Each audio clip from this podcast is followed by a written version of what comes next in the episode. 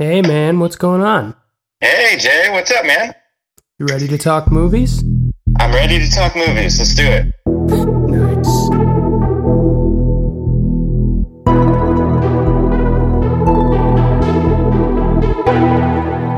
Hello and welcome to uh, another episode of Fear and There, your favorite remotely recorded horror movie podcast. It has been a number of weeks, uh, months since I've posted, but you know, life has gotten the better of me, and uh, well, you know, we're we're at it again, nonetheless. Um, we have another uh, very special friends and family edition of the podcast here tonight.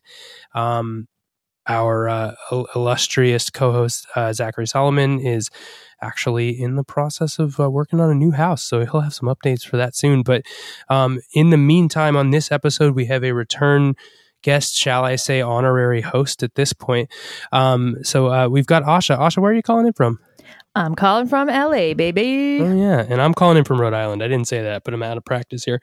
Um, so yeah, a true bi-coastal episode this uh, this evening. Um, I'm excited to have you on the show here, Asha, because this is a. Uh, I feel like we keep bringing you on the show totally unintentionally to talk about the the uh, horror movies that deal a lot with with women themes. Uh, but you know, here we are. Uh, so we're talking about the 2022 A24 film Men, uh, directed, written and directed by Alex Garland, a, a personal favorite of mine.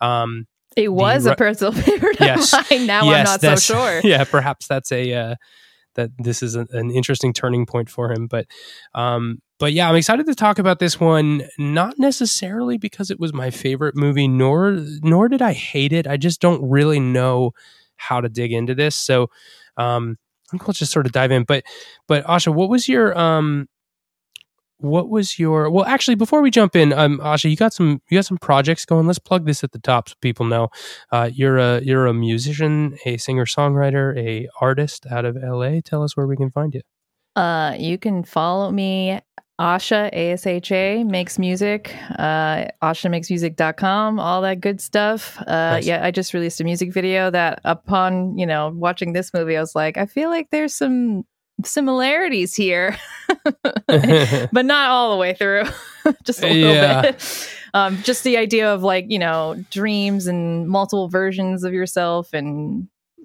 you know, rebirth, killing mm-hmm. something to re- be reborn, stuff like that. It's all just mm. very, I feel like, normal themes in life. But I, I did see a little bit of a parallel there. Nice. Yeah, your music is always uh, darkly romantic themed. I feel like that's sort of like your your aim, and and that's that's very much what this movie is. Is when you know relationships turn sour in in a very very real way. So, um, so great. Yeah, I, your the music video is sick. Very professional. Very Thank cool. You. Very uh, directed very by well. Hannah Burgos. Mm, nice nice. Got to, got to plug those people. Uh, yeah, she's a great creator. She lives in the Bay Area. She's a friend of mine, and she killed nice. it. Yeah, it looks great. I uh, advise everyone to go check that out. And um, you can you can find her at ashamakesmusic.com and all of the social media channels. So, men, Alex Garland. What um I'd love to know what your context was going into this. Like, I have my own personal relationship with the art of Alex Garland, so I, will get into that in a sec. But I'm curious, what what what were you looking for in this movie? Okay, I love Ex Machina. I mm-hmm. loved mm-hmm. uh, Annihilation. Uh, I didn't even realize this until I looked at Wikipedia that he wrote Sunshine. I mm-hmm. also loved that movie.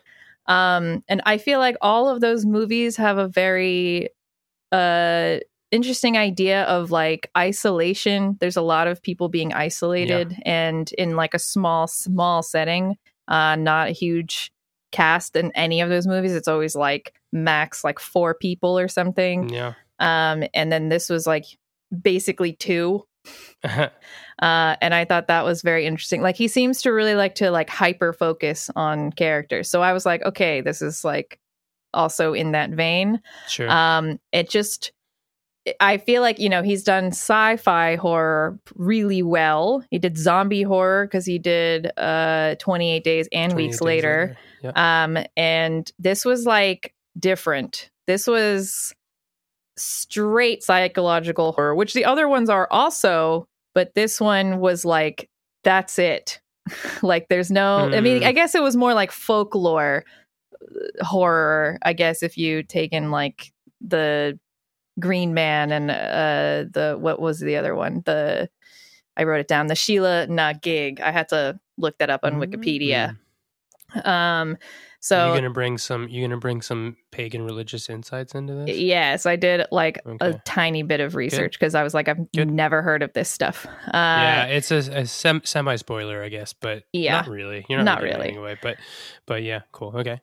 So that was basically, I was like, I know that it stars like one female actress and then one male actor who is portraying like multiple Mhm. people in one place. And that's all I knew going in.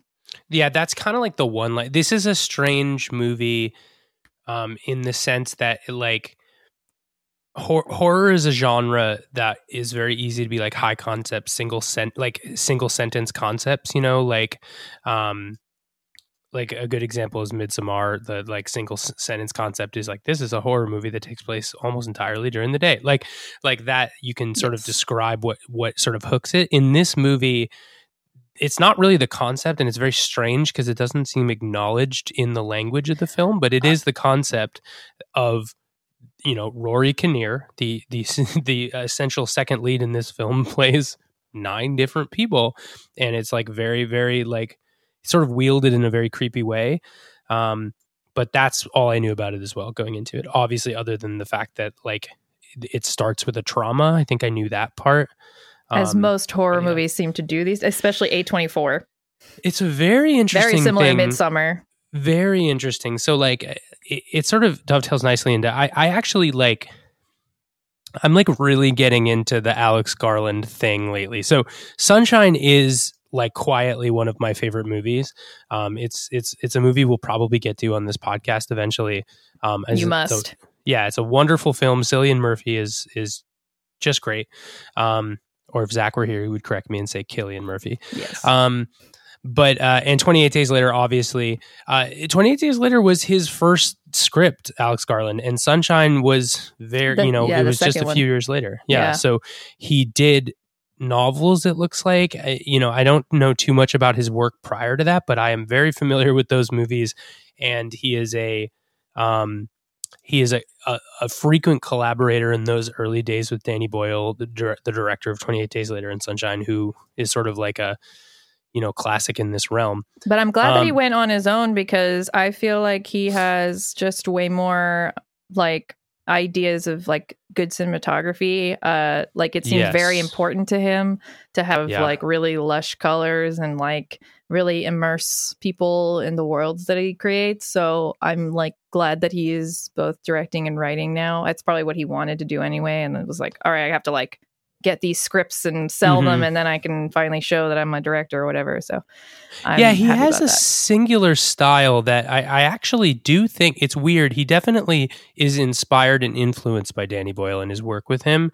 Um, but he is very specific, and, and Ex Machina is a great example of that, um, which is, as you said, a very insular, isolated thing. I, I, Alex Garland, if I could kind of like, this movie does not really reflect this, but he seems very interested in the interaction between technology and nature, and that's like a very um, it's a driving force in a lot of his his written and directed by work. Um, so like Ex Machina is the obvious example. Annihilation is great. It's also well, annihilation is like you know the difference is it's instead of technology, it's uh, some like biological warfare. It's sort of bio alien tech, but it's like future. It's sort of like post apocalyptic kind of. Um, but Annihilation is also based on a really wonderful book series. Um, so if nobody's read it, you should read the Annihilation trilogy, which is uh, by Jeff Vandermeer, I think is yeah, yeah. Um, but but so that's it's it makes sense why he would be interested in that. It's sort of in that vein. But I'm I'm curious. Have you seen the show Devs? I have. Yes, yeah, I- actually. that show. Also, I mean, it you know, it's it's technology and and it's in a it's and it like, has the same uh, actress actually um as as this as movie? Ex Machina. oh as Ex Machina. Yep, yeah, yeah, yeah, correct. Yeah, the one who plays the uh machine lady. Yeah. right. Yes, I always forget her Um, name if she's a like a Japanese actress, but Oh no no no not machine. Oh the uh the assistant. Right right right. yes, her, yes, her. yes. Yes. Um she's good. She's really good in Devs. But Devs is also Devs is interesting because that that to me was the first instance that I had seen of him exploring this concept of trauma. Because like, uh, um, w- uh, the the guy in oh my god, I'm blanking. Um, Nick, Nick Offerman, sorry. Yes. Uh, so Nick Offerman's character, you know, suffers a, a trauma and a loss in that in that series, and that's sort of like the central driving force of it. Um, kind of spoiler alert, but not really. You kind of find out within a couple episodes. But um, that show was him really kind of getting to explore this, um, and so I wasn't surprised to see that in this movie, but this felt a lot more, as you said, sort of supernatural religion oriented. He seemed to want to explore this concept of like Adam and Eve, original sin kind of stuff, which I, seemed out of left field for me. And and I think that's I a, like a big, a, kind of a big part of why it didn't like the language didn't work for me in this. So I think I that's know. why this movie probably wasn't as successful as some of his other stuff because I think people have an idea of the kinds of films he does, and this Yeah. was so different. But I will say the one thing that I really I realized was like um something that he always has it seems in most of his films is this like idea of echoes which was very prominent in this film and then also in annihilation those are like two Mm. movies that are almost ex- entirely about like human echoes and like mm, yeah, hearing something coming back or seeing something coming back or multiple versions of you or all you know Yeah. s- stuff like that Yeah, let's come let's come back to that because it's an interesting. I didn't draw that parallel with Annihilation, but it, I mean it's true. Um, yeah, I think I think it was good. I, I'll see anything that Alex Garland does. I, I think I just like his approach to to like you said, shooting a movie, directing a movie. Um, and he has original ideas i feel like the Mm. stuff i've seen from him is is not marvel so i'm immediately drawn and it's horror but not horror like i wouldn't even know if i would classify this as horror there were sections that had horror elements but like i don't even really know what genre this was I definitely is horror at the end. Definitely Yes. not not a palatable film in the last act. no But um, I see what you're saying. It, it's sort of like oddly psychological thriller for a large part of it. Um, but then again, you know, you look at something like uh, Midsommar, and the first. Uh, I keep talking about Midsommar, but the first act of Have you seen that? You've seen that movie, of course yeah? Yeah, yeah. Um, I, I, I forget. Um, the first act of that movie is like the first 10 minutes of that movie has really nothing to do with like it, it is essentially like a suicide drama you know trigger warning yes um yeah, it, is- triggered my roommate whose friend committed suicide in a very similar way. We had to turn the movie off. it's it's it's horrible and it's one of the most horrifying things in the movie and it's not even you haven't even gotten into the like traditional horror parts of it by that point so there is something to be said for for some of the the depictions of um a relationship falling apart in this movie um but yeah we can get in we can get into that um Let's get into it. yeah, I think that's good. Uh, I think that's good context. Uh, before we put up this little spoiler wall and start talking about some of the specifics in the movie, um, I guess uh, I think we kind of know where we're going on this. But like, uh, what we usually like to give a binary recommend or not in case somebody hasn't se- hasn't seen it and wants to decide whether they want to watch it or not. So, like, if somebody asked you, "Should I see this movie?" What would you say? Uh, I'm going to say what I told my friend Shannon earlier. Like, would I watch it again? Hell no. But was it interesting? Was it unpredictable? Yeah. Mm, Yeah, yeah. I think I we we talk a lot about like about like if you're a horror fan and you're a completionist or whatever it is, like um, you should see it because it's an A24 hor- horror film by Alex Garland. So like like that alone is something that there's a lot of lineage It's a selling point. in the genre. Yeah. So I think it's worth seeing just to sort of like see what he's up to, you know? Um, Definitely. And it, he's definitely playing with something that's very surprising and unique here, even if I think some of the fe- themes are a little on the nose. Um, but yeah, I, I think it's probably worth seeing. I I don't think I'm going to rate it very highly at the end. So there's your spoiler same, for that. But same. but I, I do think it's worth seeing. It's sort of this odd. This is rare, but it's this odd like cognitive dis- dissonance of it not of it very clearly being a movie that isn't pleasant to watch and isn't satisfying to watch at the end. But I'm glad I have seen it. So, um, so that, that's a fair rating. That, you will. Yeah. okay, cool. So we're going to um put up the spoiler wall if you haven't seen this film. Uh, you know, pause the podcast, go watch it, or you know, if you don't give a shit, then keep listening. We're gonna talk Let's about a go. few things, um, talk about some gross things, and uh, some and very weird things. All right. Well, the spoiler wall is going down about. I pause for a sound. Okay. Um, I, I I really should hook up like a trigger a trigger. I Yeah. just like like put a trigger pad on my uh, MIDI Ding, ding, controller ding, or ding. Um, I've I've created this spoiler wall sound using like a funny noise Zach made in like episode two, um, and I like doubled it and reverbed it and like reversed it and flipped it and, and now it's like this weird demonic sound that that I use just as a jarring noise to tell people that they're in the spoiler section. Sounds perfect. Um, I want to. I wanted before we even continue because you said something about Rory Kinnear playing multiple people and nothing being commented Yeah. on it. And I, some of the I went on Reddit and read some comments, and someone made some good points.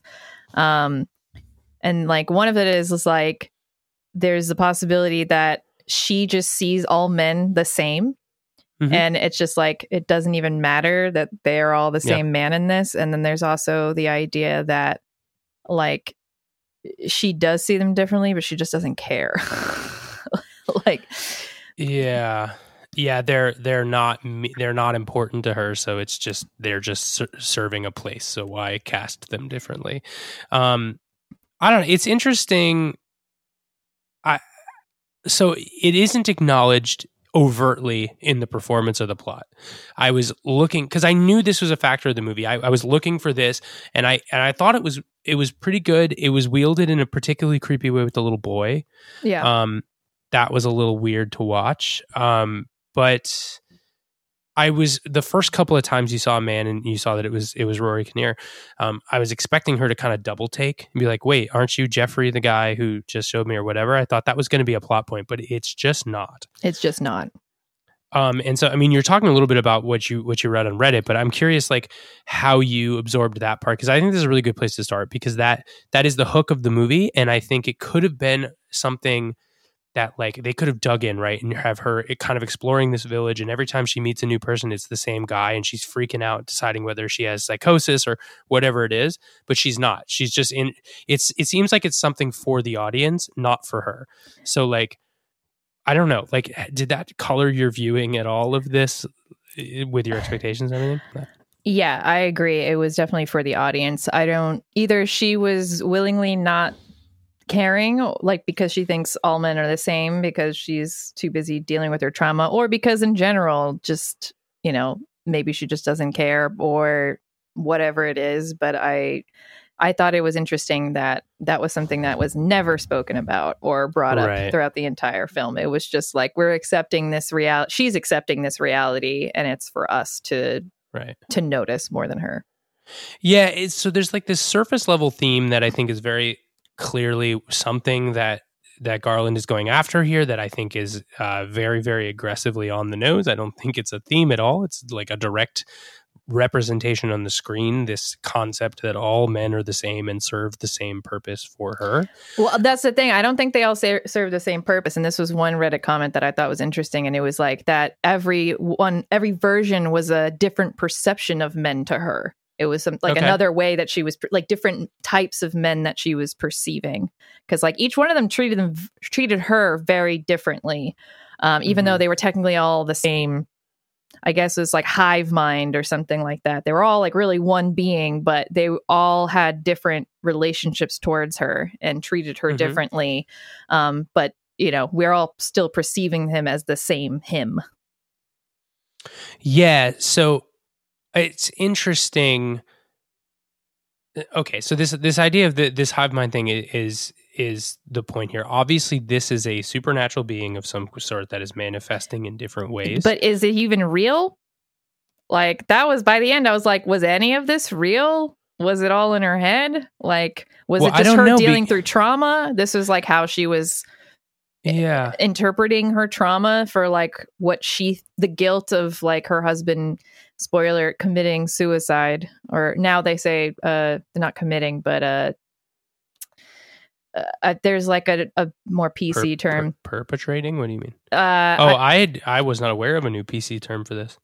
yeah i think it's like uh i don't know I f- I forget what it is now but it's Mhm. yeah he he kills himself at the very beginning and and she Yeah. has guilt about it because it was all because to him because they were divorcing which is just like even in the movie she's upset about it because she's like you can't do that to me and it's like yeah that's the most manipulative guilt trippy thing that you can do to somebody that you supposedly love Yeah.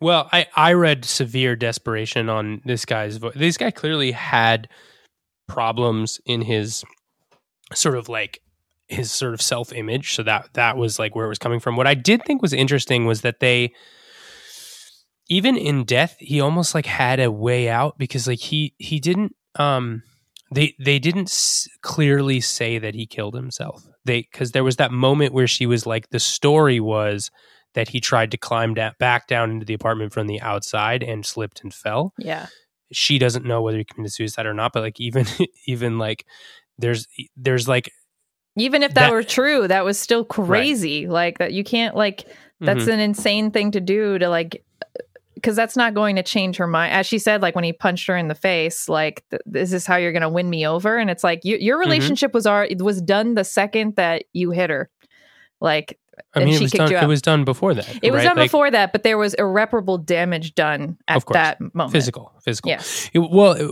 it's interesting because, like, as we're talking about different manifestations of this green demon man Kinnear creature, um, you see her actual husband in those flashback moments go through every iteration of that in in and of himself. There's that first conversation where they're arguing about divorce, and then he goes through like a lot of different like first he says like no you can't do this like whatever. Then he says we made promises to each other so he's appealing to like her human connection and then she's not having it. So then he says we got married in a church. We made promises to god. So Yes. he's sort of that like vicar character. Um and then he hits her. So he's uh you know at that point he's the uh one of those like bar brute guys that doesn't really say anything in the movie. So like it's all it's interesting because what you're saying is there's all these like or what I think you're saying is there's all all these like male personas in the movie that are just different permutations of what is essentially the same thing, which is like somebody, it's one man. Yeah, they all yeah, represent her now dead husband. Right, um, and none of them are good for her in any way. Even the No. even Jeffrey, who's the first one she meets, right? Oh, he's annoying right off the bat. Like, uh, like the fact. Right. Okay, I and I even wrote this in my notes. The fact that she lied about playing piano. It's such a small. That's weird. very yeah, subtle Yeah, that was an thing, interesting choice. But I understand that on so many levels as a woman and a musician. When you're just like, I don't want to have a conversation with. I just want to shut this down. I just want to like be at peace, be alone, and some dude is in your face, and you're like, yeah, yeah, I just don't even play piano. So you can just end the conversation Right. right, there, and then immediately your friends call, and she's like, oh, you play, and she's like, yeah, I play. You know, because she has, she can let Yeah. her guard down. She can be who she really is. She's like constantly like a woman in real life dealing with just like living in a men's world. Like it's it like immediately I'm like, I totally understand this. Like I feel this every day of my life and all of this makes sense. Mm. Yeah, she actually plays she plays piano quite well, actually. So it's clearly like an important part of her life because she's playing like it's like a Chopin piece Yeah, or a Debussy Chopin, or something. yeah. It's a Chopin, yeah. Um, you know, it's not one of his virtuosic ones, but it's she's playing it beautifully, like out of the bat. So I, when she when that started, I was like, wait, what? And then I yeah, reali- no, I I, I, I yeah. immediately picked up on it when she lied about it. I was like, she kind of pauses and then and he she sort of like flick, flicks her eyes toward the piano. Yes, and like, I was yeah, like, I think she's Mhm. lying. And then later on, I was like, yeah, yeah, she just wanted to shut the conversation down and like get to being alone in that house. She just wanted to be Yeah. alone. That's why she was there. She was like, I'm done with this guy. Right. Please go. Right. Yeah. I mean, and ostensibly, this Jeffrey character was perhaps like her husband when they were first married. Like, perhaps he was somebody who was like, in all intents and purposes, like a jovial, nice person who seemed to care about her comfort Yes. outwardly. Yeah, yeah, yeah. So I agree. Jeffrey probably does re- like represent maybe the beginning of the relationship, or at least somebody. I I almost thought of him almost like a um, father like figure. Like maybe it, reminds her of her Mhm. dad. Like I mean, obviously that's not a character that exists in this film, but you know, I'm assuming she had a dad or has a dad at some point. Um, and like you know, that's w- like a fatherly figure. Like even your significant other can have fatherly uh Sure. Well, he- roles and attributes. yeah he did um what what is interesting there is a, an odd moment in his whole spiel um i mean there's a lot of odd moments but it, it seems mostly there were only two things that were out of the tone of of like the rest of his tour. One of them was the apple joke. Yeah. the oh mustn't do that forbidden fruit or whatever. Um that part uh, that part was i think that was in the trailer so i, I think the I, that was supposed to like hit home the, these like sort of like religious themes that we're i think we're going to get into next. Um but the second one was the the feminine products comment um Yeah, it was awkward. i it was just sort of like It reminds me of a conversation that I had with my dad as a child. And it was just like, yeah, don't put pads down the toilet. You know, like every Right. woman, I feel like, has had that kind of conversation if they lived with like a dad. Right, but it's also interesting because like I've been to plenty of like Airbnbs and stuff where they've said something to this effect and it hasn't been specifically um to women. it has yeah, it hasn't been specifically women don't do this, you'll clog you'll ruin the septic. It's been like we have a weak septic, please don't flush, you know, paper towels and all of this. Like they've it's it's been a little more tactful and a little bit more general like cuz cuz like a dude could do that too. So I again, I don't know. She's she was the only she was only the person staying at this thing this place, so it wasn't it didn't strike me as like off color when he said it, but it struck me as off character. So it was sort of a diversion. I mean, so I think that's a little what we're talking about. Like he was generally like a helpful person at at the outset, but like he was still only operating on his own agenda. Um, like even when he like helped her take the bags upstairs, he came back and was like, "Oh, worked up a sweat. Should have let you help," or something. And it was like, I, I don't know. I, am just gonna say, as a woman, every single dude in this rubbed me the wrong way completely. Like there was Yeah. no guy, no version of him or her husband that I was like, they seem okay. Like even the cop, I was like, everyone in here is trash. Like if I met these people in real life, I would be like, okay, what's your deal, man? like Mm, uh like you, first of all for assuming that i you know would flush a feminine product on the toilet it's like i'm over 30 i know by now like where they go i don't yeah, I'm not an idiot. Yeah. i don't need to like be told that like that's Right. you know insane and then like every other dude from then on just got like worse and worse and worse, worse, and worse and worse. Except like the naked guy was obviously the worst iteration. but he didn't talk so i was like okay so he was the most palatable to you because Yeah. it was just like, well, his, it's just it's just a dick in out your face. but like i it, that's nothing i've never seen it's fine yeah, well, the male form is not very attractive. So, um, and you know, Rory Kinnear, God bless him, not the most attractive man. No, Um, I, they definitely wanted someone because I I watched that uh what was that Showtime show that he played like Frankenstein's monster on and uh, like it just reminded me so much Oh. of that and the whole time he's like I'm so ugly and then I'm watching him again and I'm like yes I, that's all I can see Mhm. is you just being like I'm horrendous He's very toothy, very Yeah. strange looking character. Um, yeah, I, so it's interesting now that we're talking a little bit about it because it's true. She doesn't talk about any other men at all in her life. It's just this female friend who we later find out to be pregnant as well. So there's some significance there, I guess. I guess Um, But like, who knows you- what you- it is Yeah. So uh, I think, uh, look, this is the most obvious read of the movie. You know, like these are all different iterations of what is essentially the same, which is like men or her specific man was toxic to her and was you know like basically dragging her into his psychosis and into his world um Yeah. like that's the most obvious read of the movie i think and like obviously touching on it's important and i think that's probably why it's probably a little bit of why this movie is strange to me because he seems to like that didn't doesn't seem to really be good enough for Garland. Like if he just sort of like went through on that thing and it just sort of became her trying to kill these creatures trying to enter the house, right? Yeah. Like if we didn't have that third act and we didn't have that moment in the church with the the that sort of deity that I'm hoping you're going to talk about more. the Green Man and the uh what was it? The Sheila Nagig. Okay. Yeah. Um which we can pivot to next. But um, if he had just stuck with that, I almost wonder if it would have been better. It may have been too obvious, but um, I I got to tell you, so this this like I had a similar feeling to the the first two thirds of this movie that I had to another movie I just saw. Have you seen uh, Don't Worry, Darling yet? I haven't.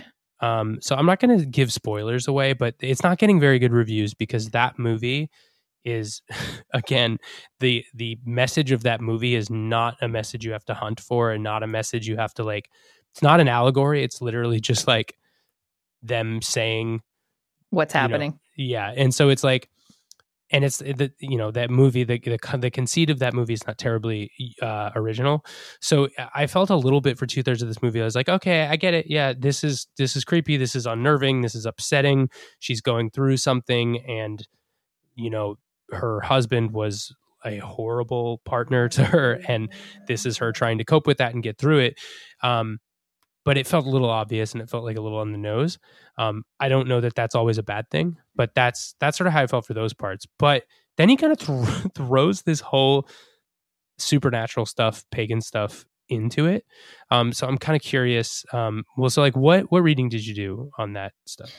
Um, so the Green Man represents rebirth, and I'm assuming that represents like her husband. These all these men. Uh, I mean, like they literally show like this Green Man birthing men. So like well birthing ad Rory infinitum. Yeah. yeah over and over again in a very uh, extreme way that I was not prepared for. I was like, it sort oh, okay, comes out of left field a hundred percent. Yeah. Uh, What what um religion is this like uh, like original sort of pagan pre-Christian stuff? This is like pre-Christian, yeah, but it's like Okay. the, it's in a lot of like European churches. Um, and then the other one is Sheela na gig, which is the one with the large vulva, and that is used to kind of ward off death in demons. Um, so I'm assuming she kind of becomes that character because she must um Hmm. to in order to like fight this guy at the end. I I'm you know, so I feel like it's just the, the two of those like weird Okay. folksy figures kind of fighting each other in this weird world. Do they have so Okay, so this is it's interesting that it's like sort of like pre-Christian Europe. Let me ask you first like a little diversion. Have you ever have you ever been or stayed in a remote area like this? Like in in like Ireland or UK or something? I haven't, and now I'm like after all these films I've watched, maybe I shouldn't. well, so we uh, when when Julie and I went to Ireland a couple years back, um, just before the pandemic, we we uh, rented a car and you know drove around and we did the Ring of Kerry and we did all that stuff. But um, mostly we were staying in like Dublin and um, um, Galway and, and and and a few other places. Um, mostly like cities with neighborhoods and stuff Yeah, but we did one remote stay where we went to some little village that um, this guy had bought this old had converted this old donkey farm into an Airbnb situation and they had a main house that was really for like 12 people. And then the, the barn where there were like donkey stalls he had converted the donkey stalls into these tiny studio apartments. Um it ended you know it was it ended up being like the equivalent of like 70 bucks for the night or something and so we you were like, slept in a donkey stall. but it was very beautifully like it was it had a bathroom and a running you know it was it was like a true studio apartment like one of those like small new york apartments that are like 150 square feet you know Sure. um so I, I'm sure it wasn't each individual stall. You know, I'm, there were like four apartments in this barn, um, but like it was so so so like Ireland in general, which I imagine some of these UK villages, you see that a little bit in here, um, is very the roads are very skinny, um, and they're like essentially like they're so skinny that they only fit one car. Like we were driving down one of these roads and like bushes were hitting both of our mirrors at the same time, like going down the road. Love that. Um, and so like getting to this place, if you come to a car that was going the other direction, you one of you had to back up until there was a place for you to like pull off so that the other person could go by. Mhm. Um, and like the neighbors in this area all knew that you only you only go in like a clockwise motion through this road, you know, and like we obviously went the wrong way because we're not from there. Um, and so it was just like we felt very trapped and isolated. We were right next to the woods, and it was very, very much like this. There was like one store in the village, like a 10 minute drive away that we got some some food at or whatever, but we mostly just like hung out at this place in the middle of nowhere in the middle of Ireland. And I was like, this is cool, but it like it feels a lot older than America. Yes. I don't know if that's just me assuming, but I feel that way when I go to Poland or anywhere really in Europe, but definitely in Poland. Like that, you like even though Warsaw is mostly completely rebuilt after World War II, um, just like just I've been to like castles and stuff, and they're just like they're so much older than things that exist here, and it's kind of insane to think about. Right. Um I'm I'm sort of like so the reason that I sort of bring it up um like I I'm wondering okay, Why so she like, chose this location? Yeah, it it's I, I look, I, she she's trying to get over this thing, right? So so the idea I I get the sense that like somebody convinced her that going to a remote holiday was like the best way to do it, but like I don't know, like it obviously wasn't a good choice, but but why do you think that's where she ended up? Oh no, I mean I know exactly why she ended up there is because like that sometimes you just want to disappear. Like if bad things I know I feel that way. Um you just want to find the closest place where you can just like disappear into the world where nobody knows you and you just want that like peace, that quiet of like anonymity and um because i'm sure you know she's she said she lived in london and i'm like i'm sure if she was hanging with all her friends they would all be like oh my god i'm so sorry. I heard about your husband like all this stuff. And she's probably like i don't want to hear any of that. Like also he kind of he did this to himself like we were about to divorce and then he Hmm. threatens to kill himself and then he either falls or dies like you know kills himself off of this building and it's i have to deal with that guilt and people staring at me about it you know it's like i i totally understand why she was probably like i'm just going to go to this like nice remote like airbnb it looks so cute and like i can kind of relax and be by myself with my thoughts. And like my sister did something like that when she got divorced. She like went into the middle of nowhere in like i think new hampshire or something for like a weekend. She just like got a house. So Mm. like this is totally something i feel like women do like when they need to like th- just to be alone with their thoughts or to recover um i mean not every woman but definitely i've i've heard of something like this so Yeah. it makes sense. But like this remote so like the, there was there's some allusions to how remote this is. Um i i do like that that there are these little villages that have functioning pubs and churches that like in in england because that feels like sort of a uniquely european thing. Sure. Um and they're probably like a thousand years old these pubs. Right right exactly. Um but i, I kind of wonder because there was an allusion to it when he said like oh well here's the key but you don't have to worry about locking your door around here. Um and like i don't know do you do you think that's true? Like would you would would you feel safer in a remote area like this or more unsafe? Because like to me maybe it's because i've seen so much so much horror but being more isolated like getting a cabin in the woods or whatever is not I understand the appeal of it, but it's also like more isolating and could could perhaps lead to more anxiety. No, I, I mean this character seemed like she it's what you didn't wanted. care yeah she was Mm. just like i i like it out here this is what i wanted and um yeah sometimes that's just what you want i mean obviously she locked the door i also would have locked the door Yeah, all, right. at all times if i were in that house i mean i do that Yeah. regardless of where i am so um she had the right idea there it's Right. just like you know uh, sometimes it's also just like, man, this Airbnb listing it just looks dope. I don't care where it is. Like, I just want to stay in this It house. It is a beautiful house. It Yeah. was definitely like eighty percent because the house is so nice. and the- and the piano is great. Um, yeah, that's cool. Um, yeah, I, I'm sorry. I'm re- I was reading a little bit quickly on on the Green Man too. Um, I don't know that it's like specifically pagan. It's it's actually across a lot of different cultures. It looks like. Um, Yeah. it looks like it goes back to like second century Asia and Middle East. Um, So he's been around. Yeah, he's been around. He gets around. it does seem like as an architectural feature, um, which I don't know that th- that was the case in this church, but as an arch- architectural feature, it looks like it got a resurgence with like Gothic revival stuff. Sure. Yeah. Um, and so I think that's uh, that's a little bit of what this is. So who knows? It maybe is not that old at all. Like I read that Alex Garland like got interested in the idea of the Green Man, and I think that's where this film kind of all came out of. I think he was like, "Yeah, I want to make a film that's modern, but also draws inspiration from this thing, this Right. like old creature."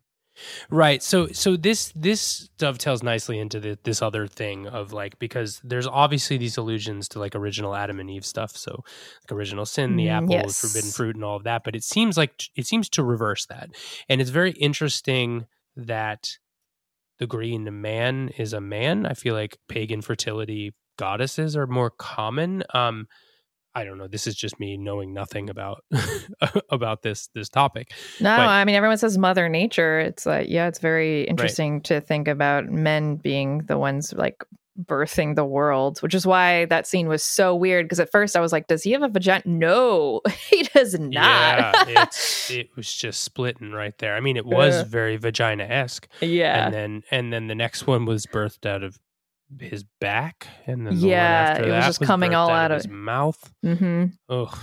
Um, I, we can talk about the grotesqueries. I, I'd love to get into some of like the special effects because because I'm really split on them. But um, like the visual look, the visual look of this film was very specific. Um, obviously, there's like a fuck ton of green in this Oh, movie, yeah. so Yeah, it was beautiful So- to look at. yeah. So uh, like I had to change the settings. I have this beautiful new 4K TV in my living room that like that like if you buy any Samsung TVs like and you and you accidentally have it on like the vibrant setting or whatever, it like blows all the colors out and it looks almost like a cartoon. But um but I, I want to get back to this this thing because like I think the story of Adam and Eve, which is sort of it sort of sets this up, is is you know this idea of original sin. That's the reason that baptism is a thing in modern Christianity. and and confession exactly. Um, which also in- the vicar was like you know tell me your story and then she tells us the story and she thinks she's gonna be you know not judged and then he's like well you could have just apologized and she's like uh okay like i Yeah, guess well- you're not on my side not even apologize. It was like, do you think you didn't give him a chance to apologize? Like, I didn't know what mental gymnastics this man creature had to come up with to like for that to be his response. but i've Um, read many things on reddit like many opinions on reddit that would have totally sided with him and i'm like ah damn these are all this is just an incel like Wait, this is really? oh yeah Ugh, I- yeah look, I'm not interested in getting into any of that. Like any like this movie is like there's a clear message about role reversal and about like giving men the power of rebirth and flipping the original sin and like but the there's something very poignant about the fact that that birth scene at the end was 100% murderous of the previous so like when Yes. a guy when this guy gave birth to this thing it died Yes. and then then and so on and so on but so that on happens in nature a lot like a Yeah, lot yeah. of male like bugs and stuff will just you know have like their their female counterparts will just rip their heads off and i'm like yeah that's just nature baby Yeah. Well, so I I don't know. Like, uh, there's obviously like a comment about like man's sin being violence and all of that, and being like um perhaps like selfishness and and whatever. Like, if men if men were in spot were responsible for birth, like this is what it would be like. oh yeah Um, for sure So I, I don't know, like that. There are religious components sort of related to this Green Man thing, but um, he's not coming up with this as like his idea. So I, it seems strange to me to go from it's it's felt like a different movie when it went into that third act, and we can talk a little bit about the grotesquerie. I feel want. like that happens in a lot of his movies, though. Like Sunshine, it just seems like it was a regular Mm. sci-fi film, and then all of a sudden Mm. it becomes a horror film, and you're like, "Oh, this is just a Yeah. horror film. It's not even just a sci-fi." Like, and the same with like Annihilation. I feel like there's you know that whole bit at the end when she's dancing with like the copy of herself. A spoiler, uh, and then you know there's also parts in Ex Machina where it gets weird. So I feel like he always does. I even wrote this. What's up with Garland movies getting really weird around the three fourth mark? Yeah, I look. I mean, Sunshine's actually really really get great comparison because it really does shift hundred percent. Because I mean, you say it's like it's a realistic sci-fi movie up until that point, but it's like the plot of that movie is they're on a journey to reignite the sun, which is like, like yeah. I, I, yeah. I mean, I, I guess there's some like scientific accuracy to the concept of like we need the sun to survive, so there's like a groundedness there, but like when they get to the ship, there's this supernatural sun demon or whatever. Uh, again, spoiler for Sunshine. Um, it's interesting that you talk about this movie sort of shifting at the end because it obviously does. Um, but I, I think it still was was holding on a similar similar clip to me up until the very very end. Like the birth part is when it really jumps the shark for me, which is yeah. really only like ten minutes from the end. Um, because he, he's still doing stuff that's sort of like kind of in in realm with what what the rest of the movie is. Um, before. Like the the part that really gets me is when uh, when the demon uh, thing reaches its hand through the mail slot and she stabs it with the knife. Yeah. And I, I, mean, I immediately was like, oh, okay, so this is the injury that her husband had yes. when he committed suicide. Right. So that that is like if if the if it wasn't clear until that point because then the demon 100% has this injury the rest of the time which was this really gross sort of floppy hand thing which was very disturbing to watch did not like um so yes uh, it is just more connection to the fact that this demon is is pulling its direct sort of being from her relationship with her husband. Um but this was still like a very like okay cool you're still you're, you're going going for the same thing the same thing. But then the birth thing starts and i just don't I, I, don't know. I'm curious to hear your interpretation as it relates to that other that other reading of of you know this creature being multiple versions of her husband. Um like it that seems strange to me that like this birth part was part of that because that seems sort of like he threw that out and was just like remember how this was about the green man and about rebirth and how men are born into violence and blah blah blah blah blah. Yeah, a little like, too on the nose. Yeah, so I don't know. Like I, I feel like he could have done with done without that part and sort of like ended it with her, I don't know, getting away or her friend coming or whatever. Um, but I don't know. What do you what do you think of, of the birth part? Did I want to see that? no. I mean, yeah. that's I yeah, I was like, I think I looked away to like write notes or something for like a second. And then I looked back up and I was like, what is happening? I was yeah. not ready for that. Uh, and then she just like, like, just her like staring at it. I don't know. Like, I was like, how would you react if you saw this happening in front of you? It's like, would you, I think I would probably look at it like it was a crashing car and be like, I can't like yeah. look away from this. Do I want to look at this though? Not really. And then like the whole lead up to like her husband being birthed out of that guy's mouth and then them just like chilling on the couch and mm. like and and I mean to me it was just like her I guess like letting go of this guilt mm. that she obviously was feeling towards her husband because at, at the end she's just like got a smile on her face and it's like I mean obviously you wouldn't get over this that that quickly um, but good for her, I guess, if this is what it took, is her going to the English countryside and like experiencing all this weird stuff for her to be like, I'm okay with what happened here, I guess. Yeah. So is this creature living there or is this in her head? I feel like it's got to be in her head. Or you I mean, but it's... but then like I don't know when her friend shows up and there's like blood everywhere and the car is crashed. Yeah. It's like yeah, what was that? Like, but why is this creature like bothering her? Why is it manifesting as guilt for her husband's death? Yeah. Well, I don't, guilt perhaps is not what I read from her feelings. Or responsibility in perhaps, some way. Perhaps responsibility, but perhaps it's like she she was in a relationship that she could not for the life of her get out of, right? Because she tried to get divorced and he wouldn't hear it. And then she was getting scared of him and he punched her in the mouth. And then he, she closed her out. She closed him out of the apartment, right? Yes. And then he pushed his way into the apartment above to try to get back in and then died. And then now she can't separate herself from him because she's stuck with this trauma now.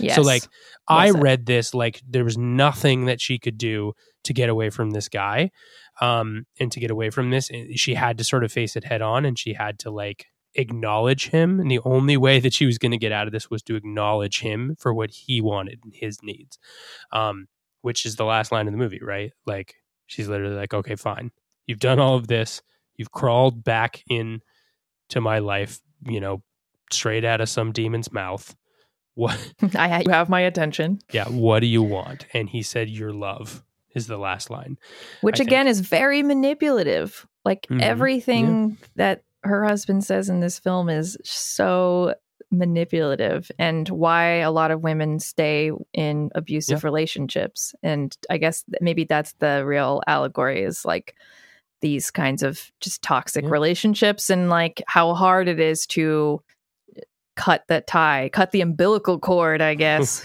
Yeah nice nice imagery. Um I, yeah I, I- look i mean it's that's clearly clearly a, a point at the end of this.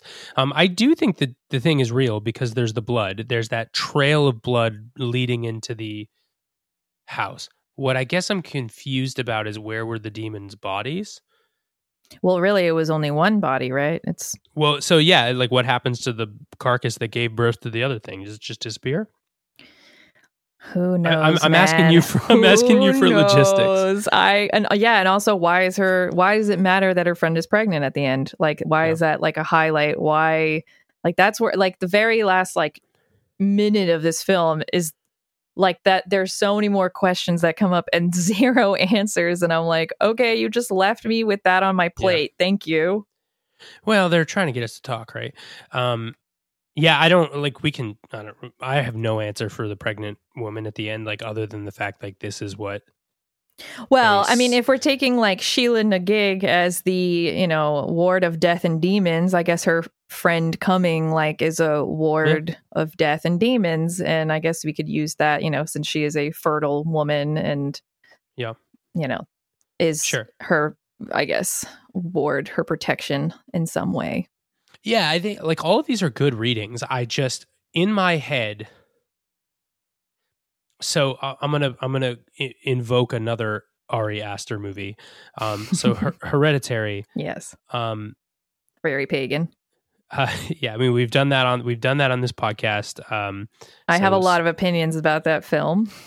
yeah spoilers abound for that so you know stop fast forward i don't know two minutes if you don't want to hear about the ending of hereditary but you spend a good portion of hereditary pretty sure that it's not a supernatural movie um, and that anything that's going on is a direct relationship of grief a direct relation to grief right like as the movie opens with the grandmother dying and then um, obviously that hor- horrific The most horrific, one of the most Mhm. horrific things I've seen in cinema, for sure. Um, but there's no demon stuff yet, right? Like you, you don't know that yet until the very end of the movie. And I then actually be- yes, and I actually don't like that that it, it is actually demon stuff. I that was what lost me in that film. I was like, I would have dealt with the grief part, but the fact that they were like, oh no, no, this is all real, and there's like this, you know, yeah, old old creature trying to like come back to life. I was like, oh okay, I misread this film. yeah. But I mean, it, it can be both. I think it doesn't have to be one or the other. Um, I like the demon stuff at the end because I find movies that are Psychological thrillers. well, I, I psychological thrillers are fine. Like, but like I find demon movies very scary and Sure. very uh evocative for me. Um, so I like to read this movie that this is that that this is a depraved green man who is this sort of like symbol and it's latched onto her in some way. yeah, or it's like it lives in this village, right? Because eh, remember, the actual Green Man, who I'm going to say is represented by naked Rory Kinnear, Sure. um, is hanging out in that like old abandoned house, right? Like I know he doesn't make himself seen until she walks by, but like he's there. That's his like home base. So like to me, that has nothing to do with any of the other things. Like she didn't seek that person out. She almost stumbled on him. So like I like to think that this is like a green man demonic presence that is sort of feeding off and manifesting in a way that's like feeding off of her Sure. trauma and Sure. her grief and that's what's going on and sure like she kind of And gets it's over it. rebirthing trauma. exactly yeah but then she leaves because she's sort of overcome it and she's done what she needs to do and sort of born again into a new life i guess um and then this thing is still there right like and it's just not gone so that's sort of like how i read that's why i like to read it as real because i find that infinitely scarier um but like to that point there's this altar in the church that is depicting these two whatever deities or gods or whatever um that's what you're saying right like the green man was on the front and then on the back was the the lady with the vagina. Sheila Nagig, yeah. Yes. Um, was this just Gothic revival artistic choice on the church's part, or do you think like this village is subscribing to this? I don't know. Like, do, you- Or do maybe you know what I mean? maybe Green Man built it himself. And I mean, because Yeah. like the vicar and the child, they're all Rory Kinnear. So it's uh, totally possible that this Green Man made this church like, you know, hundreds of years ago and Mhm. is uh, basically um, praying at the altar to himself. Yeah. So, I mean, like the only, other than her friend, the only stranger that is associated with this village that is not Rory Kinnear is the female police officer. Which I yeah, was going to mention. And I don't really understand her place in this village and if she realizes everything that's going on or if like maybe this whole situation is only happening at this point in time and like normally all these men are different and living Mm. their own lives it's just right now he's like embodying all these men and Yeah. and forcing this woman to like go through this trauma Yeah. we'll never Right. know Yeah, it's. I, I mean, I think we're supposed to make the decision for ourselves. I actually think the female police officer is. I don't. I think that's sort maybe like she's one- also a sheela na gig she was kind of there Maybe, well no maybe. because she's there and she's like oh i wouldn't worry like you know you're safe here like she was very warm and like Yeah. calming a calming presence um whereas all the male characters obviously weren't she was like the only one who like treated her actually nicely other than Well, like her sh- other friend She was also kind of the only one who took action for her, right? yeah like because uh, in a very literal way she she is the one who represents taking this guy into custody and then the male police officer is the one who represents releasing him. Yes. So i mean that sort of fits i mean okay i, I you're you're helping me out a little with the interplay between these two these two ancient male female things um you're welcome. but but yeah it is a strange vehicle. It does seem separate and again it's similar to hereditary in that way where it's like it's about one thing and then it's sort of also about this other thing and they're re- related Yes, it's a it's a there's it's a lot of reading on top of reading. It's and Mhm. uh I, and I like movies that are this complicated. Generally, it's just I felt like as you said like the ending was it was it satisfactory? Like did you walk away from the film being like, yeah, everything kind of worked out? It's like not really. no i mean i guess it's a happy ending you said it yourself she smiles and her friend comes and then you're supposed to like believe that she left um yeah, she got out. Yeah, I believe that she got out of that weird hell that she was living in and now now her and her friend can truly like enjoy the home and like relax and like get over this drama Yeah. or whatever. yeah or they just got the fuck out of there but yeah, like who knows? I feel like But- she probably stayed. She was like, I'm comfortable now. It's, good. a nice house i i've whatever my, my the, I, I'll still the- get a five star on Airbnb, you know. it's you know pretty good it's got a nice grand piano the atmosphere, zero, but everything else, the amenities, five stars. yeah i mean I, I mean look the female characters in this are they are the ones who take action and who are um i guess like emotionally like empathetic um and are paying attention to her whereas all the men are just sort of like feigning empathy. Like remember uh the line that line that Geoffrey says um actually it was i thought it was pretty pretty poignant and it, on the nose but pretty poignant when he says oh this was just a crow that flew through the window and she's like no i definitely saw a guy run at me in the yard there's definitely someone here you have to like trust me on this and he literally says hold on like this guy was arrested earlier. I have no reason not to trust you. Yes. So I trust you.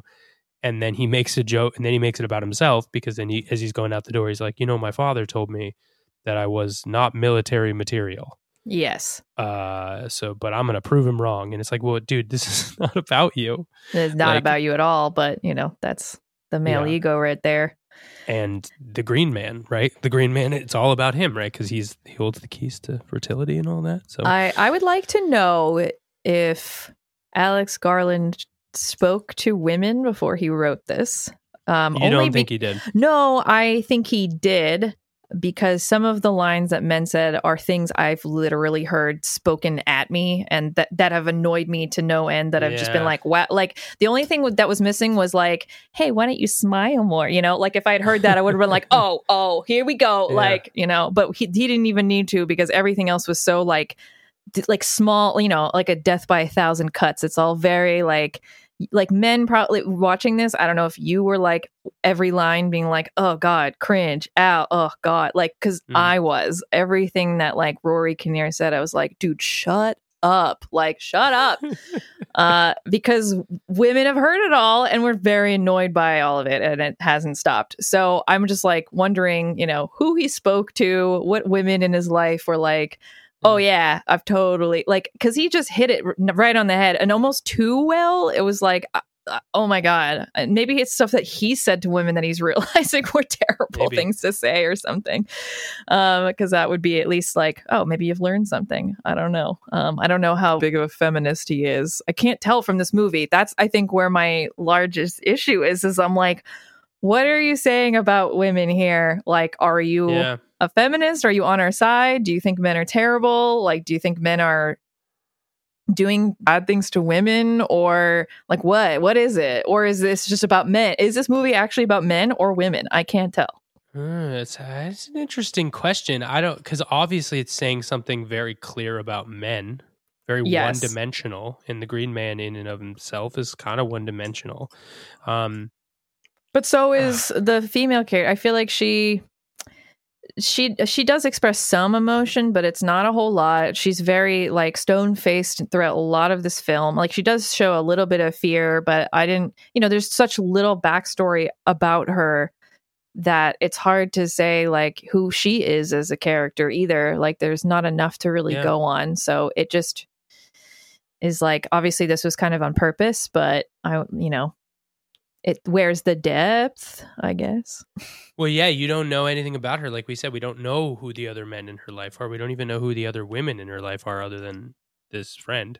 yeah Um, but th- it does seem like that's intentional, right? Because Yes. again, the men make this all about them in this movie.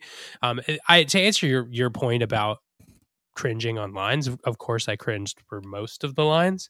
Um, did you ever see the movie mother of course, yeah, the Aronofsky film. uh yes which i loved. I know a lot of people thought it was like the worst like film. oh I i, like thought it was fantastic because to it me was rough at the end, but it's yeah. it, yes uh, but to me it was like this is an allegory. This is supposed to be like a fairy tale and i feel like this movie is very similar in that way where there yeah you get no backstory. You get very little to go on on these characters you just have to take Mm. everything you have at face value which is not a lot and kind of Yeah. extrapolate from there yeah, I, I like that comparison too. I do think this movie is not as smart. As no um, but perhaps out of you know perhaps intentionally i i do think that he is like no i'm not going to bury the message here you know like it, and it almost feels like it was too much one thing for you and because there was no depth on the other side you couldn't ground yourself in it it sounds like you were having trouble finding the right perspective on this movie Yeah, like uh, that whole. Although I will say that with whole scene where he sticks his hand through the letterbox or whatever, the you know uh, through Yeah, the door, um, and you're seeing both sides, like up and down angle, and you're seeing both their hands, and they're like meeting in the middle. Like, um, y- yeah, that felt like you know probably the most poignant scene because it's like when she kind of takes the power back and she's just like, "Oh fuck you, I'm not afraid of you," and just like stabs him, and that's where like you know everything starts to unravel. The Green Man unravels, and you know that's the beginning of releasing the trauma. Um, but even then, Yeah. she has no expressions on her face. Yeah, I, I thought it was. I don't know if that's scripted or if this is just her.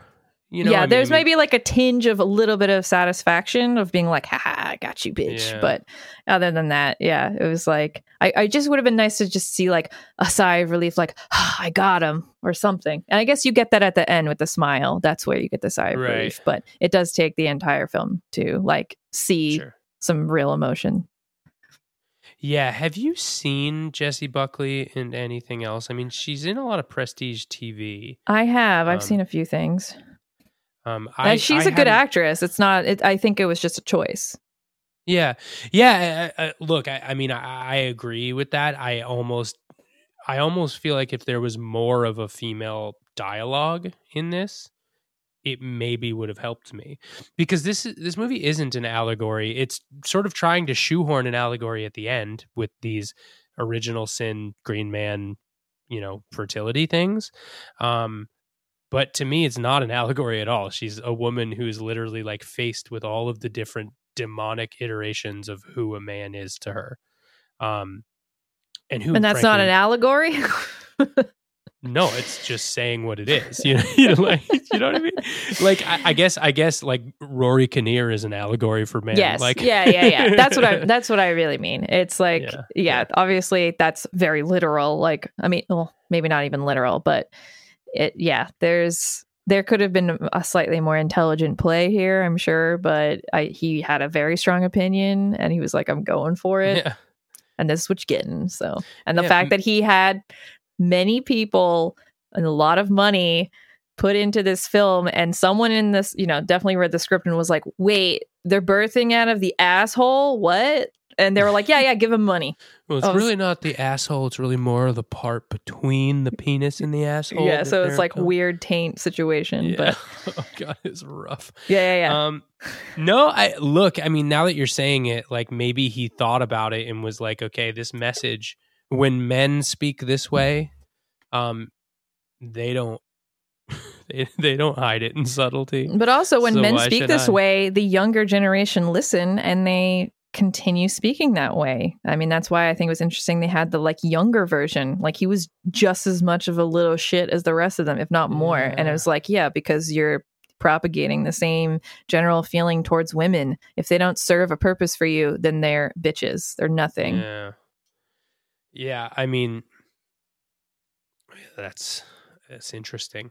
I think like I, I don't know to to to answer your point like there the cringiest moments to me are like when the the priest the only way the priest guy the vicar knew how to like portray understanding and comfort was to like touch her thigh. Yeah. I was like And then when he like does this whole monologue about her like yeah. sexuality. I was like, oh god. I mean, gr- he does a great job because it's like so uncomfortable, and I'm like, oh my, God, I'm like in my skin, like just oh, please stop. But like, yeah, like men, men have spoken to women this way, and it Yeah. it feels very real. Yeah, it's int- it's interesting because like you don't see emotion from her except for those flashback scenes, I guess. You see a lot of emotion then. Yeah, You don't see a ton of emotion in this moment. It's almost like she's accepted her fate and nothing new is being shown to her, even though Rory Kinnear is the direct opposite. He's like Oh, he's got acting a so much. thousand percent. yes, like, thousand percent. um, in all of his choices. Um, anyway, I, I think this, yeah, it's it's in it's interesting. Um, we haven't really talked at all about like the visuals, which I know is like one of the things that I find to be the positives here. And actually, actually, let's in, do- unless you have something that you that we didn't get to that you wanted to say. Do you? I, I'd love to talk a little bit about the um like the sound aspects I was of this. yeah, I was about to say it was a sound, right? I mean, it's like a lot Yeah. of echoes, a lot of vocals, a lot of weird operatic singing. Um, I definitely took note of all of it. Um, the like What- her little song that she made in the tunnel that Yeah, kind of keeps playing over and over again. which is already not grounded in reality, right? Like that was my first moment of seeing like, okay, this is not real, this place, because that's not how echoes work. And then also it seemed to have changed. Like, I mean, Right. it said it seems like she got lost, but then she got to the same tunnel again and it was closed. And I was like, oh, okay, Yeah. she's like trapped in some like other world. She's in some other realm Yeah. at this point. Yeah, and he he used sound to deliver us there. And and you are right. He's trying to say something about like her hearing her voice for the first time and sort of getting lost in it. And like hers Um, is all beautiful, and then he's just like he's just Yeah. screaming and running at her, and I'm like, yeah, the the difference between like she's just like I'm here making some music, so making some little like sing songy thing, and he's just like making like nails on a chalkboard sound, and you're like, why? Yeah, there's also something very pagan and traditional about the way that she's forming like sort of a chanting aspect to it. Um some of that is in devs too. Um some of the the, the music seemed directly cribbed from some of the themes from devs. Um hey man, if it's a good idea, you reuse that, you sample yourself over and over again, baby. Just keep it going. yeah um i don't know i just think the art of this movie like if we if we take the writing away and like the sort of conceit um i i think he's really alex garland is really good at, at giving us a sense of place both Yes. in the in the music and the in the visuals Yeah, locations were beautiful. The music was. I actually really like that song. They, I, I had to look it up. I forget who the artist was, but then they did a cover of it at the end. So it was like, okay, you like the song a lot. You played it twice. yeah wait who was it Oh, I have to look at my Shazam because I was like, I've never heard this artist, and I'm assuming it was like an artist from like maybe the '60s or something. yeah yeah, yeah. I It, sound- never. it's, it sounded like a like a joni mitchell or something Lesley Duncan. oh, That was the from the one from the beginning. I don't know who she is. I i'm just looking her up um, yes then you yeah, you are correct she is a english singer songwriter from the 1970s Yeah, I had a feeling it was something around that. And then I don't. I guess there was a. I guess her song was covered at the end. I'm assuming it was Hmm. like. If she's the original songwriter, I'm not sure, but I like Yeah. that song. It definitely was an interesting choice for like the beginning of a horror film. It immediately was like, oh, okay, it's just very vibey, not like anything creepy, just a nice little song. Great. Mhm. Yeah, but it was like you knew it was coming, so it's Yeah. like it, it- I don't know. They they didn't, Calm before the storm. Yeah, and he doesn't seem to like rely. Uh, Garland doesn't seem to rely on jump scares, so it, it was- No, no, he doesn't. yeah, which is you you say vibey, and that's what he's going for in this movie, which is kind of like he he wants to like lay his cards on the table and make you like experience them, you know. Yeah. Um, so I, I think that the opening song does that pretty well because you're kind of like, okay, cool, I'm in. your- Yeah, I I'm in your realized vibe. actually, I don't think he really uses music to convey horror at all. Like, I don't remember there ever No. being like high, you know, tremolo string, you know, the very essence of horror movie music. There's none of that. So I Mhm. actually appreciate that. It's kind of like Midsommar doing something that's all in daylight. It's like not doing the regular horror tropes. So I appreciate that. Yeah. Yeah, no, that's a good call. Um, some of the only musical aspects we just talked about that I noticed were, were what we just talked about. You know, um, like the intro song, her that moment with the with the tunnel. Um, so yeah, cool. Um, well, great. I think uh, I think that's I think we've arrived at the the rating section. Unless there's anything else I missed. Did you have anything else in your notes you wanted to? Um, Talk about? no, I just I'm I'm interested to see what he makes next. Um, I obviously would love to see more sci-fi out of him, but if he wants to do more like folklore, I love folklore and especially like European folklore. So if he wants to dive more into that world, go for it. Yeah, so he is in post production on a new movie um, called Civil War, Right. which does have the lead from Devs. Her name is I'm looking at I looked it up now. Her name is Sonoya Mizuno, Yes. um, and also Kirsten Dunst. is That's a great casting. Movie. Um, I don't know anything about it. Um, War Garland movie. I'm gonna see if there's like a synopsis or anything, but but it's in post production. But I don't think anybody knows anything about it. Um, yeah, it's just we know the production, but we don't really know what the plot is. Um, so it is it is set in an indeterminate point in the future, just far enough ahead for me to add a conceit. it's a sci-fi allegory or something. Cool. So cool. So it looks like he's he's sort of trying to return to form a little bit. So um, we'll look out for that. Okay. Um, well, great. This is uh, this this takes us to the uh, end of the podcast. So um, we've discussed it, we've sliced and diced the movie, and uh, now we're going to give it two ratings. Um, as we always do, we, we rate our movies on two scales. Um, one is a uh, scale of scariness uh, to determine just how frightening we found the movie. We rate it on a scale from zero to five sheep, as in how many sheep it took you to uh, count, fall asleep. Um, what uh, what do you think on this, Asha? I I have trouble rating this, but you're a, a, woman, so some of this like probably hits you differently than me. So I'd be curious what your thoughts are on the scary side of this. I will give it, I think, three sheep in scariness mm. because just like if I were hanging out and just some naked dude is like looking yeah. through my windows, like, oh, hell no. I don't yeah. want that. Yeah, this is almost like a rare. It's a combo of a home inv- invasion and a supernatural movie, um, because this creature spends a lot of time trying to get through her doors and windows. Yeah, um, yeah, that's a good scary. point. Yeah, uh, for sure. Yeah, so I I think I'm about probably at like a two, and it's not. We often struggle with the scary rating when it's a gory movie. Um, I was putting this on last night, and my uh, my sister in law and her husband are in town. Uh, Julie won't come near a movie like this with a 10 foot pole. Um, but which is interesting because it's, yeah, there's no jump scares. And I feel like that's what gets a lot of people. They don't want jump scares. And this is sure. like not that at all. No. And, and, she just doesn't like horror movies, but I, the other two that are staying with us are not as against them.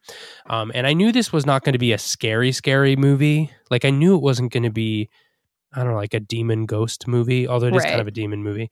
Um, but I knew it was going to be a little bit more atmospheric, so I, I, I, figured it would be fun to watch. And then we did. We ultimately decided that they didn't want to, uh, so they didn't watch it. And I'm very, very glad they did uh, decide not to watch it because it would have like, been the, weird. The end of the the movie is rough. The end of the movie is is definitely I would put it in advanced horror. Um, Yeah. It's definitely just really, really gross and really like it just turns into Cronenberg. Exactly. Very, very, very grotesque body horror. Um, and there's, you know, there should be a trigger warning on like any anyone who's experienced like miscarriage or birth trauma, like there's something there too. So it's rough. It's a it's a bad ending. So that's why I'm giving it sort of a two because I, you can't give it any less than a two if, if that's how he ends the movie. So for sure, um, two out of five sheep or whatever vomit vomit comets. Yeah, uh, vomit comets is nice. I like that. Wait, maybe that'll be when it's like a gory movie. We'll call them how vomit many, comets. How many vomit comets? I, I will give this one a five vomit comet. Honestly. Yeah, nice, nice. That very ending, I was just like, "Wait, what? oh, God!" It just reminded me of health class when I watched like the uh, Miracle yeah. of Life video, and I was like, "I didn't sign up for this." I mean, I guess Oof. I did, but I didn't know I signed up for this. Well, that's a whole other level. And then I think horror. about that movie Junior with uh, Arnold Schwarzenegger, and I'm like, "Is this what it was like?" Oh my god. um Cool. Okay.